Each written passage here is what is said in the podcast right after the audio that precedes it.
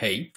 Wiecie, gdyby brać informacje na temat tego, co się dzieje ostatnio w Kanadzie z mediów społecznościowych, czy nawet z niektórych portali informacyjnych, to można odnieść wrażenie, że właśnie odkryto, że Kościół katolicki w Kanadzie odbierał dzieci Indianom, żeby je torturować i mordować w szkołach. I po latach ukrywania tego procederu w końcu wyszło to na jaw po odkryciu masowych grobów i oczywiście papież Polak wiedział i nic nie zrobił.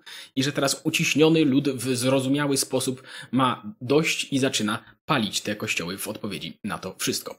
Tak się jednak składa, że y, to wszystko, co wyjawia się, mam wrażenie, z, taki, z tych wszystkich nagłówków, jest to wspaniały przykład tego, że nawet gdy prawda jest bardzo brzydka, to i tak jeszcze lepiej sprzedaje się sensacyjne jej podkręcenie i podkoloryzowanie, żeby nie powiedzieć przekłamanie, tak, żeby wygenerować sobie więcej kliknięć, wpasowując się w uprzedzenia odbiorców. Ja całkowicie rozumiem, że temat jest ogromnie kontrowersyjny i w całkowity zrozumiały sposób budzi ogromne oburzenie i uzasadnione oczywiście. Niemniej jednak zachęcam do wyciszenia w miarę możliwości emocji i przyjrzenia się temu, co faktycznie miało, a co nie miało miejsca, bo tak jak mówiłem, jest się o co oburzać, ale lepiej oburzać się o to, co faktycznie się działo. A zatem po kolei. Czym w ogóle były tak zwane szkoły mieszkalne, na terenach których odkrywane są teraz groby? W założeniu wyglądało to tak, że była to forma obowiązkowej edukacji dla dzieci rdzennych mieszkańców Kanady, których formalnym celem było w cudzysłowie ucywilizowanie tych dzieci. I działały one od końca XIX wieku, także to jest już dość stara sprawa, a w drugiej połowie XX wieku, kilkadziesiąt lat temu, zaczęto je stopniowo wygaszać. I cała ta idea to był przejaw standardowego w Ameryce myślenia kolonialnego. To znaczy pod terminem ucywilizowanie kryło się oderwanie tych dzieci siłą od kultury, zwyczajów i języka ich rodziców i uformowanie ich do europejskiego sposobu życia i myślenia, w tym również do chrześcijaństwa, wraz z wyuczeniem ich zawodu i z zamiarem uczynienia ich członkami kanadyjskiego kulturowo-europejskiego społeczeństwa. W praktyce wyglądało to tak, że kilkuletnie dzieci pod przymusem odbierano rodzicom, umieszczano w szkołach z internatem, a po kilkunastu latach w takim miejscu ludzie tacy często już nawet nie mówili we własnym języku, między innymi dlatego, że używanie własnego języka było tam karalne, co fizycznie odcinało ich od rdzennych społeczności, z których zostali, w których byli wyrywani. Też można powiedzieć, że tak w ramach odgrywania adwokata diabła, tak można zauważyć, że to też nie jest tak, że te dzieci zabierano z jakichś przytulnych domków, bo rdzenni Kanadyjczycy na początku XX wieku nie mieli jakichś najwyższych standardów mieszkalnych czy opiekuńczych, więc ktoś mógł uważać, że rząd zajmie się tymi dziećmi lepiej, choć jak się zaraz przekonamy, nie. Natomiast oficjalnym, formalnym celem tych szkół było zniszczenie rdzennej kultury mieszkańców Kanady. Nie wchłonięcie jej, nie zasymilowanie tak dalej, tylko wykorzenienie tej kultury i zeuropeizowanie miejscowej ludności. To jest takie coś, co my możemy kojarzyć z czasów zaborów, prawda? Gdzie oczywiście na znacznie mniejszą skalę, ale były próby germanizacji czy rusyfikacji nas. Natomiast zamierzonym celem tych szkół nie była jakakolwiek fizyczna przemoc wobec tych dzieci. Podkreślam, choć wrócimy do tego za moment. I ważna rzecz. Wszystko to było rządowym programem kanadyjskim. To znaczy rząd Kanady zorganizował, finansował te placówki i rząd kierownictwo powierzył w większości duchownym, zarówno protestanckim, jak i katolickim. To znaczy były to szkoły rządowe, w których pracowali głównie księża, pastorzy i zakonnice. W szkołach tych było wiele wiele przypadków przemocy, czy nawet znęcania się nad dziećmi, w tym przemocy seksualnej. Jeżeli ktoś ma mocne nerwy, to może sobie podszukać szczegółów, jak to w niektórych przypadkach wyglądało. Były nawet przypadki sytuacji, że ktoś zmarł po wymierzeniu mu kary przez nauczyciela, przy całej klasie nawet. A przypominam, że karalne było tam nawet mówienie we własnym języku. I ciężko ustalić dokładnie, jaka część dzieci tej przemocy doświadczyła, ale relacje jednoznacznie pokazują, że to nie było kilka przypadków, tylko były częste, żeby nie powiedzieć powszechne. I aby lepiej zrozumieć, dlaczego w ogóle tak się działo, też nie trzeba daleko szukać. Ameryka, w tym Kanada, na początku XX wieku to nie jest miejsce, gdzie oczywistym jest, że każdy człowiek jest tak samo ważny. To znaczy, nawet jeśli mieliśmy teoretyczną równość wobec prawa, to były tereny, gdzie to były to tereny, gdzie mieliśmy setki lat tradycji rasistowskich, tak? Y, to jest miejsce, gdzie przez setki lat popularne i powszechne było przekonanie, że im masz ciemniejszą skórę, tym jesteś potencjalnie głupszy, a stąd nawet jeśli nieoficjalnie, to w poczuciu społecznym niedaleko do stwierdzenia gorszy. No i wyobraźmy sobie, że jesteś takim niewykwalifikowanym opiekunem w niedofinansowanej szkole, gdzie są same takie dzieci i wiesz, że nikt nie wyciągnie od ciebie konsekwencji, jeśli posuniesz się za daleko w swoich metodach i masz poczucie dodatkowo, że jesteś na misji cywilizacyjnej, gdzie wyrywanie te, tych dzieci z ich podrzędnej kultury jest dla nich samych dobre. I to w połączeniu z tym, że w tamtych czasach przecież ogólnie, ogólnie kary cielesne były w szkołach, w szkołach jak najbardziej funkcjonowały, tworzyło to klimat ułatwiający wszelkie nadużycia czy nawet znęcanie się. Natomiast, co jest ważne, gdy mówi się teraz o setkach grobów odnajdywanych na terenach tych szkół, to nie są setki ofiar przemocy, tej, o której opisaliśmy, jak można było odnieść wrażenie z niektórych nagłówków w niektórych mediach. Te szkoły, organizowane w ramach programu rządowego, były chronicznie niedofinansowane, były pra prawdopodobnie między innymi z tego z podejścia do rdzennej ludności, o którym przed chwilą mówiłem. I dzieci w tych placówkach rządowych były często niedożywione, brakowało leków, ogólnie środków do życia, placówki były przepełnione, słabo dbano o higienę. Często rozpowszechniały się choroby, takie jak grypa czy gruźlica, które przypominam były wtedy śmiertelne na początku XX wieku, a warto też wspomnieć większą podatność rdzennej populacji na niektóre choroby przywiezione z Europy. I efektem rażących zaniedbań i niezapewnienia jakichkolwiek podstawowych warunków godziwych do życia tym dzieciom była wyraźnie wyższa śmiertelność w tych placówkach niż w reszcie populacji. Natomiast też ponownie trzeba zauważyć, że przez XX wiek śmiertelność dzieci w ogóle była jeszcze bardzo wysoka, tak? Znaczy w Kanadzie jeszcze w roku 1920 jedna czwarta dzieci nie dożywała piątego roku życia. Potem był gwałtowny spadek, ale nawet w drugiej połowie tej śmiertelności, nawet w drugiej połowie XX wieku było to powyżej 5%. Oczywiście śmiertelność starszych dzieci była oczywiście mniejsza, nie tak duża, ale nadal znacznie wyższa niż dzisiaj. To znaczy w samym systemie szkół mieszkalnych, według wyliczeń Kanadyjskiej Komisji Prawdy i Pojednania z roku 2015, na przestrzeni ponad 100 lat i przewinięciu się przez nie ponad 150 tysięcy indiańskich dzieci, zmarło ich co najmniej 3,2 tysiące. I oczywiście, że każda śmierć to jest tragedia, to jest człowiek, który nie dostał szansy na przeżycie swojego życia. Tak, to są rodzice, którym odebrano kiedyś dziecko i być może więcej go nie zobaczyli. I tak jak mówiłem, Śmiertelność w tych placówkach była absolutnie y, zawyżona z uwagi na tragiczne warunki, jakie tam panowały i była ona znacznie wyższa niż w reszcie kraju. Natomiast też jeśli, no też trzeba zauważyć, że w momencie, kiedy się to teraz przelicza i porównuje do współczesnych realiów, to, no, no to, to nie daje, że tak powiem, prawdziwego obrazu, no bo teraz śmiertelność dzieci to są jakieś promile, natomiast na początku XX wieku, jeśli mamy szkołę z internatem, w której jest kilkaset czy tysiąc dzieci, no to tak, przy tej szkole jest cmentarz, jeżeli to są dzieci kilkuletnie. A jeśli ta szkoła nie dostaje środków na opiekę nad dziećmi, to ten cmentarz będzie rósł szybciej.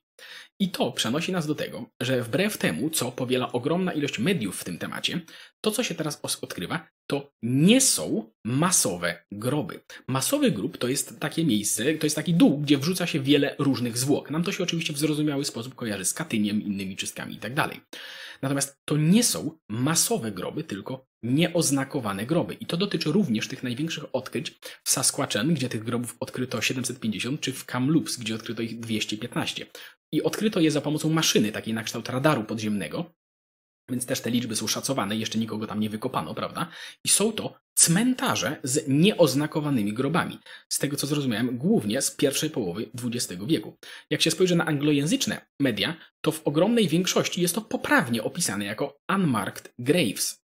W ogóle wódz Cadmus Delorme, rzecznik wspólnoty rdzennej Kawesis, na konferencji prasowej w czerwcu wprost to powiedział i wprost to podkreślał, że, cytuję, to nie są masowe groby, to są nieoznakowane groby. W latach 60. mogły mieć one jeszcze oznaczenia. Przedstawiciele kościoła, opuszczając ten teren, usuwali, zabierali ze sobą nagrobki. Nie możemy potwierdzić, że we wszystkich tych grobach są dzieci. Przekazy ustne mówią, że są tu także pochowani dorośli z lokalnych miejscowości. Ale polskie media wiedzą lepiej. I mając to na uwadze, też pomimo tragicznych warunków i ogromu, podkreślam, nadużyć, a nie pojedynczych przypadków, to nadal były szkoły. I no i też trzeba wspomnieć, tak, znaczy można by wspomnieć, że są relacje wychowanków tych szkół, między innymi na stronie Indigenous Foundation, mówiących, że w, w, całym tym systemie byli też wychowawcy, czy księża, czy zakonnicy, którzy robili co mogli, żeby w tych warunkach zapewnić na tyle dobry start w życie tym dzieciom, jak potrafili. I to ani odrobinę nie zmienia ogromnej skali potwornych nadużyć i krzywdy wyrządzanej, morderczej niejednokrotnie krzywdy wyrządzanej tym dzieciom, ale ani tego, że sama idea tych szkół polegała na zniszczeniu ich kultury, ale warto to wspomnieć. Szkoły te były powoli wygaszane od lat 50. stopniowo. a w kolejnych dziesięcioleciach do opinii publicznej docierało też powoli, coś tam się działo i jakie warunki tam panowały. Później wytaczano też pozwy wobec konkretnych osób, które znęcały się nad dziećmi. A od lat 80. trwa też sukcesywne kajanie się przedstawicieli wspólnot religijnych, które brały w tym udział. To znaczy, Zjednoczony Kościół Kanady oficjalnie, oficjalne przeprosiny wystosował w 1986, Kościół Anglikański w 1993, Prezbiterianie w 1994, w 1991 roku episkopat Kościoła katolickiego w Kanadzie formalnie przepraszał, prosił o wybaczenie i obiecywał dalsze wsparcie w dochodzeniu rdzennej ludności swoich praw. Osobno też w latach 90. przepraszali przedstawiciele zakonów, które brały w tym udział, czyli jezuici i oblaci. Co istotne, wszystkie te oświadczenia zaznaczały i przepraszały nie tylko za przypadki znęcania się, ale i za udział w kulturowej i lingwistycznej przemocy oraz za próby narzucania europejskiej mentalności tym ludziom. Jeszcze w 1984 roku Jan Paweł II mówił, cytuję, Potępiam również ucisk fizyczny, kulturowy i religijny i wszystko, co w jakikolwiek sposób pozbawiłoby was lub jakąkolwiek grupę tego, co słusznie należy do was. A w oficjalnym liście w tym samym roku, oświadczeniu, przepraszam, mówił o potrzebie naprawienia krzywd. W latach 90. i 2000 wszystkie te kościoły zaangażowane w proceder ustanowiły też liczne fundusze albo, wypłacają, albo wypłacające świadczenia, y, albo zapewniające pomoc rodzinom ludzi, którzy byli w tych szkołach, ponieważ oczywiście y, to nie jest tak, że, że ci, ci ludzie kończyli te szkoły i na tym się kończy, kończyły ich problemy, ponieważ bardzo często byli wyniszczeni psychicznie, mieli w ogóle nie mieli żadnej tożsamości, prawda, ponieważ oderwano ich od korzeni, a nie nadano im żadnej nowej, albo byli wrogo nastawieni do tej nowej przez, tym, przez to, co przeżyli, więc to oczywiście rzutowało na ich życia, na życia ich przyszłych rodzin i wielokrotnie zostawiało pokol wielopokoleniowe rany na tych ludziach i na ich otoczeniach, więc ta pomoc nadal jest potrzebna. Tak, to nie jest tak, że to się stało 50 lat temu, więc tematu nie ma, tylko to się nadal ciągnie, tak? No bo prawdopodobnie wiecie, jak to, jak to wygląda, jeżeli, jeżeli, je, nawet jeżeli twój dziadek miał w jakiś sposób horrendalnie zniszczone życie i to może się to nadal odbijać, odbijać na tobie i na twojej szerszej rodzinie. W Polsce też są czasem takie przypadki. Więc albo wypłacające świadczenia i zapewniające pomoc ro, y, rodzinom ludzi właśnie, którzy byli w tych szkołach i, realizu- i fundusze realizujące projekty społeczne, medyczne czy edukacyjne na ziemiach rdzennych mieszkańców. Między innymi tzw. Tak Fundusz Sprawiedliwości i Pojednania. W 2009 roku miało też prywatne spotkanie, miało miejsce prywatne spotkanie 40 przedstawicieli rdzennych Kanadyjczyków z papieżem Benedyktem XVI w celu uzyskania oficjalnych przeprosin i wtedy też Watykan wydał formalne wyrazy ubolewania nad tym zjawiskiem. I po tym spotkaniu, co istotne, obecny tam przewodniczący Zgromadzenia Pierwszych Narodów, wielki wódz Phil Fontaine, powiedział, że otrzymali oni przeprosiny, na które czekali i cytuję Pomimo iż przeszłości nie można zapomnieć, to nasze przeznaczenie leży w budowaniu przyszłości na silnych fundamentach, których kamieniem węgielnym jest przebaczenie. Choć należy zaznaczyć, że są też głosy, które stwierdzają, że te przeprosiny to było za mało i ponaglają, by teraz papież Franciszek osobno jeszcze przepraszał za to. Ale co ciekawe, głosy te dochodzą głównie z agencji rządowych i od polityków kanadyjskich, takich jak premier Justin Trudeau. Co jest dość ciekawe, ponieważ Rząd kanadyjski w 1998 roku uruchomił po raz pierwszy wypłacanie odszkodowań w sumie 350 milionów dolarów i wystosował przeprosiny wobec tych osób, które doświadczyły przemocy fizycznej lub seksualnej w tych szkołach. Ale nie za całość programu tych szkół mającego zniszczyć kulturę tych ludzi, tylko za przypadki przemocy. Dopiero w 2008 roku rząd federalny Kanady oficjalnie przyznał, że sama idea wynaradawiania w tych szkołach była w sumie nie w porządku i przeprosił za ich stworzenie i prowadzenie w latach, i prowadzenie. A w latach 2000 zaczęto wypłacać odszkodowania wszystkim byłym uczniom tych szkół. Natomiast rządy stanowe poszczególnych prowincji takie przeprosiny zaczęły wystosowywać dopiero w 2015 roku, 6 lat temu. Podkreślam to, żeby pokazać pewną perspektywę. To znaczy, Kościoły, które brały w tym udział, od 40 lat przepraszają i przyznają, że tak, to co tam robiliśmy było złe i to nie tylko przemoc, ale sama idea wynaradawiania tych ludzi była zła.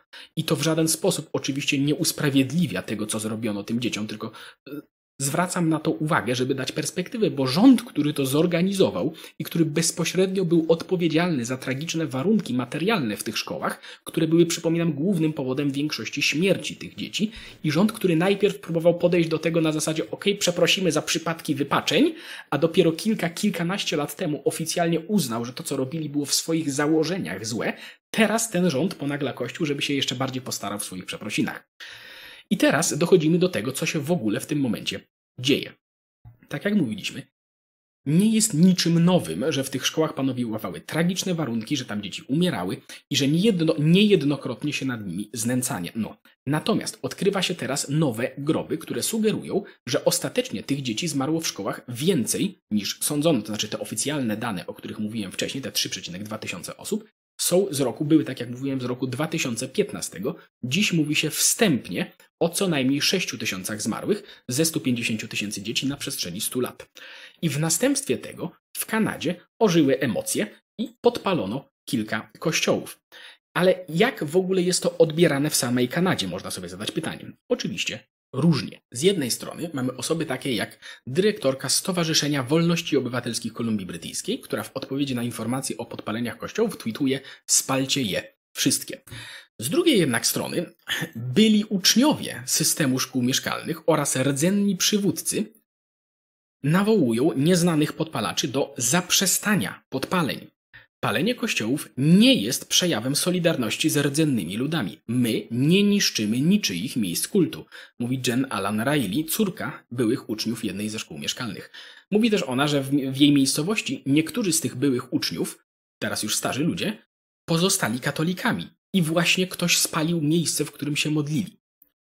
Tymczasem w Polsce nasze ulubione dziewuchy dziewuchom przy okazji najnowszego fikołka historycznego piszą też Cytuję: W Kanadzie już zapłonęły kościoły. Zanim zapłoną i u nas, dorzucamy jeszcze iskierkę do stosu. Czyli rozumiecie, w Kanadzie osoby, których ta zbrodnia bezpośrednio dotknęła i których przedstawiciel powiedział, że temat jest zamknięty i że teraz mają budować przyszłość na przebaczeniu, i osoby, które nie chcą mieć nic, te osoby nie chcą mieć nic wspólnego z niszczeniem czyichś miejsc kultu, ale feministki z dziewuch wręcz przeciwnie. 1,4 tysiąca lajków pod tym postem. I wydaje mi się, że duża część takich reakcji bierze się z tego, że tak jak mówiłem, przekaz sporej części mediów jest czysto sensacyjny.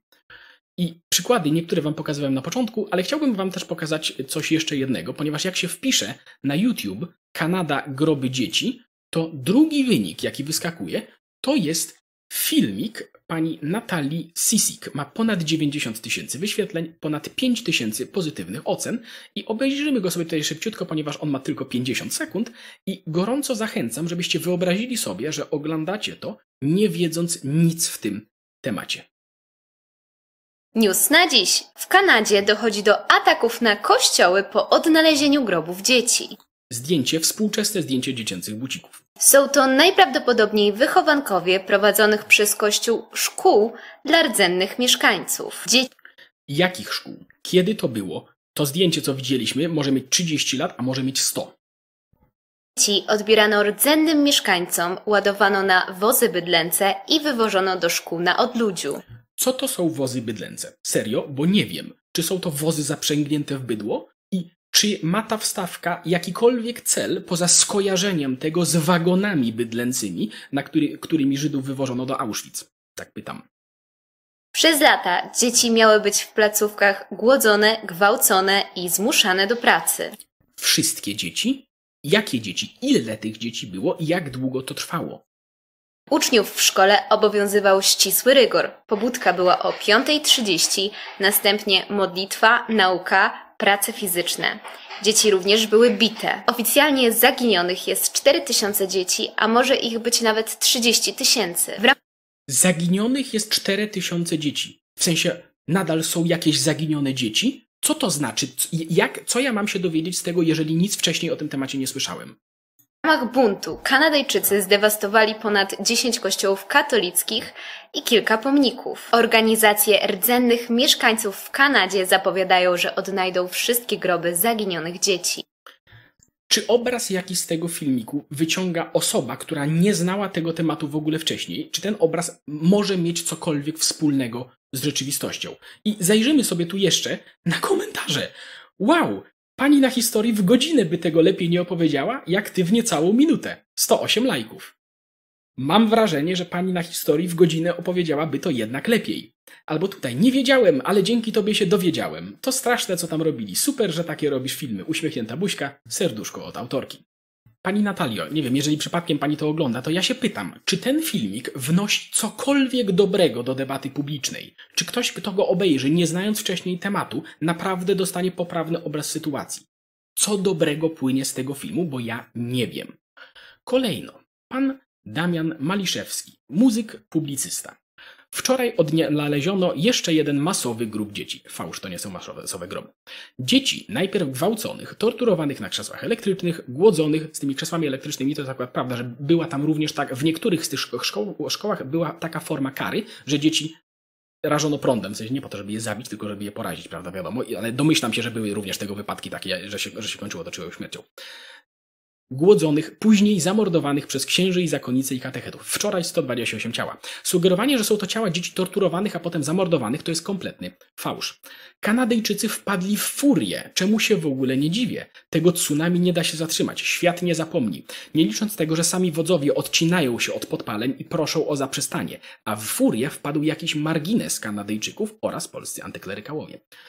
Oczywiście potem jest pytanie, dlaczego polscy hierarchowie i politycy nie tłumaczą się z tego, że 100 lat temu Kanadyjczycy znęcali się nad dziećmi. Jak się czują bogobojni katolicy z tym, że Kościół, którego tak bronią, dopiero pod naciskami mediów i społeczeństwa wydaje jakieś oświadczenia? Fałsz. Temat ten jest znany od kilkudziesięciu lat. Kościoły jako pierwsze przyznały się do tego, co i poczyniły starania, żeby to naprawić. Mam na myśli Watykan, bo od naszych z episkopatu można się spodziewać co najwyżej ataku. Tutaj szczerej skruchy nigdy nie było. Rozumiecie? Polski episkopat nigdy nie wyraził szczerej skruchy za to, że 100 lat temu Kanadyjczycy znęcali się nad dziećmi. I pod spodem jest tutaj mój, mój oczywiście ulubiony komentarz. Każda religia to zło, bez względu jaka. Nie ma dobrych księży. Każdy duchowny będący w takiej religijnej organizacji legitymizuje jej postępowanie i jest świadomy tego całego zła. 1100 pozytywnych reakcji.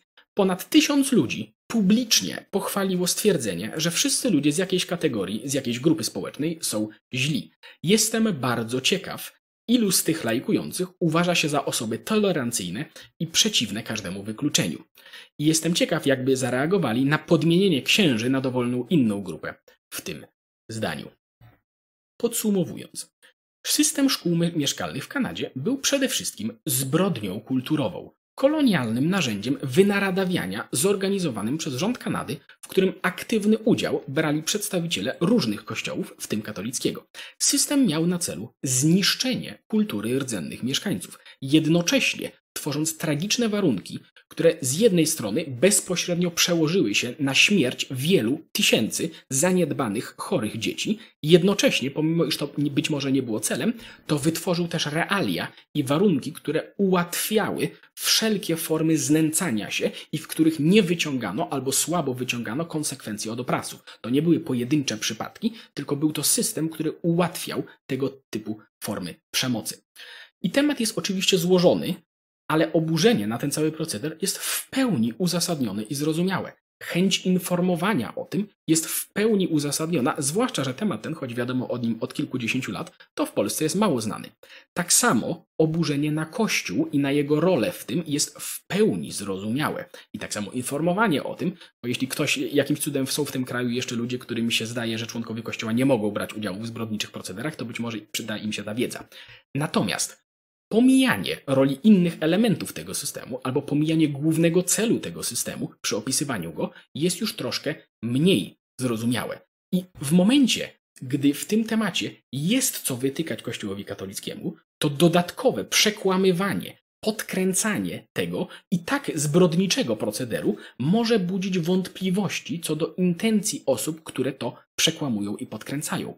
Ponieważ jeśli ktoś w tej tragicznej sytuacji pomija cały szerszy kontekst tego zjawiska, wyciąga z tego wyłącznie oburzenie na Kościół katolicki, to czy na pewno chodzi o sprawiedliwość dla uciśnionych, czy może o samo oburzenie na Kościół, wykorzystując do tego cudzą krzywdę?